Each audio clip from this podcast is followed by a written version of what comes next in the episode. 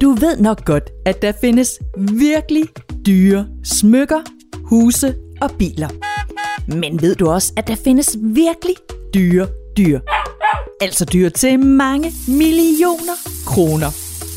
For det gør der, og dem kan du høre om i denne udgave af Moneypedia. Podcasten, hvor du kan få svar på alle dine spørgsmål om penge. Jeg hedder Frida, og jeg er 9 år. Mit spørgsmål er, hvad er det dyreste kæledyr, man kan have i verden? Det er et virkelig godt, men også ret svært spørgsmål. For dyr kan jo både være dyre at købe, det kan være dyrt at have dem boende, fordi de skal bo i et vildt dyrt bur, eller det kan være, at de spiser noget helt vildt dyrt foder. Så jeg har altså brug for lidt hjælp. For selvom jeg selv har haft en hund, ja, så ved jeg altså ikke ret meget om dyr.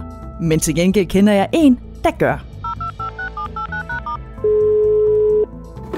Jeg hedder Mikkel Stelvi, jeg er 48 år, og jeg arbejder som øh, chefzoolog i Zoologisk Have København.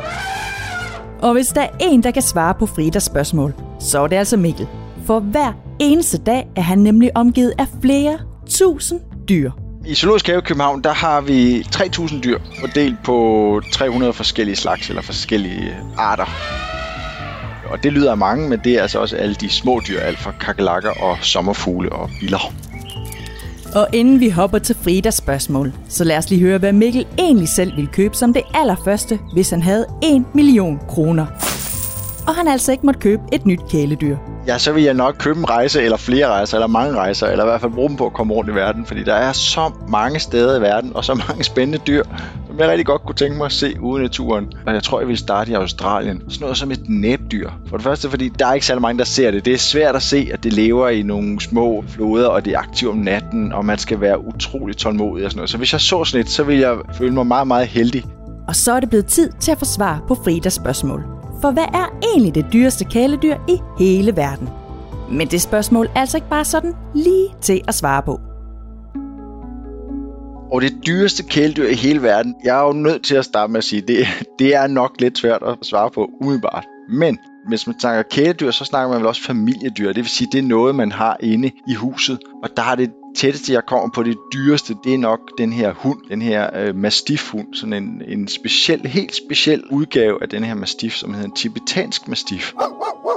Og den er altså blevet solgt for 10 millioner kroner. Det synes jeg er temmelig mange penge for en, for en hund. For samme pris kunne du købe omkring 1.500.000 dåse colaer, eller cirka 200.000 pakker med samlekort, eller også en hund, en såkaldt tibetansk mastiff, som er sådan en kæmpe stor og næsten bamselignende hund. Men der findes også andre kæledyr, som er mega dyre. Ikke at købe, men at have boende. Man kan faktisk have overraskende mange forskellige dyr som kæledyr. Noget af det, som jeg selv blev overrasket over, da jeg ligesom undersøgte det her for mange, mange år siden og begyndte at lære om det her, det var det, at man faktisk godt måtte have aber i Danmark. Det er altså ikke de store chimpanser eller orangutanger, men det er gruppen af silkeaber, som er nogle små aber det er i kategorien meget krævende, og nok også lidt dyrt, fordi det kræver så meget til indretningen og pasningen og fodret, og i hele taget, så skal man vide meget om det, før man kaster sig over det her. Så er der nogle dyr, der stiller krav til, hvordan det er, der hvor de så skal bo. Et er størrelse, men det skal også være en bestemt temperatur, eller der skal være noget fugtighed. Og der kan man altså igen komme til at bruge rigtig mange penge på at lave den rigtige indretning til, til dyret.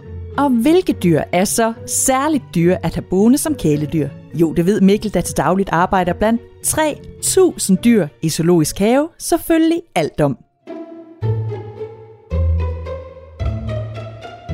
Hvis vi bevæger os lidt væk fra hund og kat og kanin og går over måske i noget med slanger, eller det vil sige krybdyr, og måske også endda nogle af padderne, så kræver de nogle gange lidt mere indretning. Altså de skal have nogle terrarier, nogle forhold, hvor man er afhængig af, at der er nogle bestemte lamper, eller der er nogle bestemte fugtighedsting, og man skal have dem i, i et terrarie, som så kan være dyre i indkøb.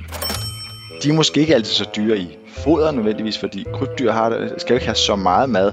Men til gengæld, så, øh, så kan maden måske være lidt svært at skaffe. Hvis man har slanger, jamen, så skal det være noget specielt foder. Det skal være måske nogle mus, man skal, man skal købe til slangerne og det kan være lidt, lidt svært at skaffe, eller i hvert fald at opbevare også. Så drømmer du om en slange som kæledyr, så skal du altså også styr på, hvor du kan både købe og senere opbevare slangens livret, nemlig døde mus.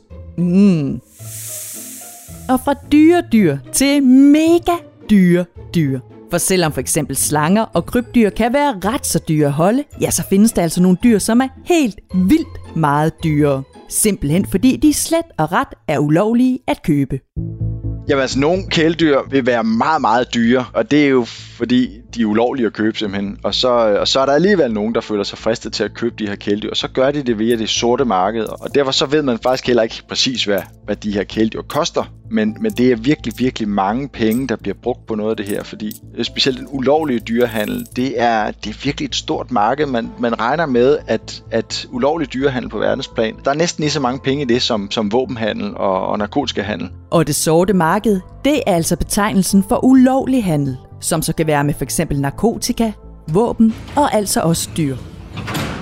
Og når noget er forbudt og ulovligt, og nogle af dyrene måske endda også mega sjældne, ja, så er der altså nogen, som er villige til at betale masser af penge for alligevel at få fingrene i dyrene.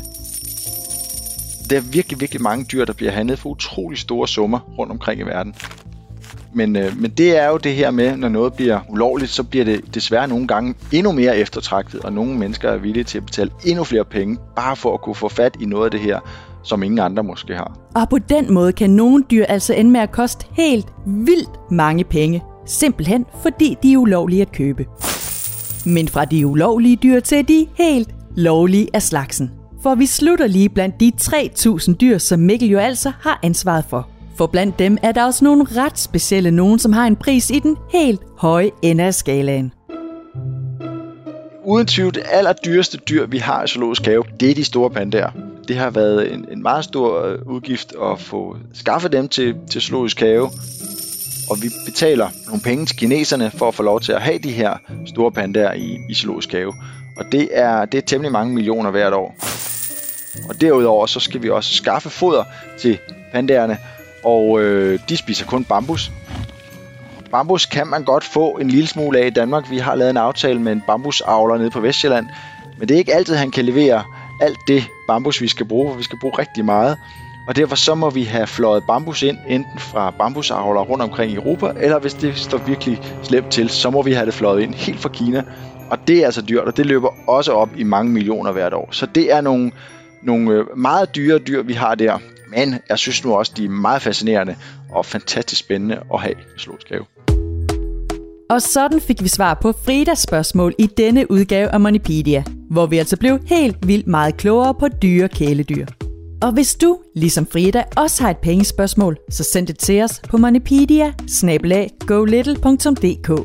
Og du kan spørge om lige det, du vil.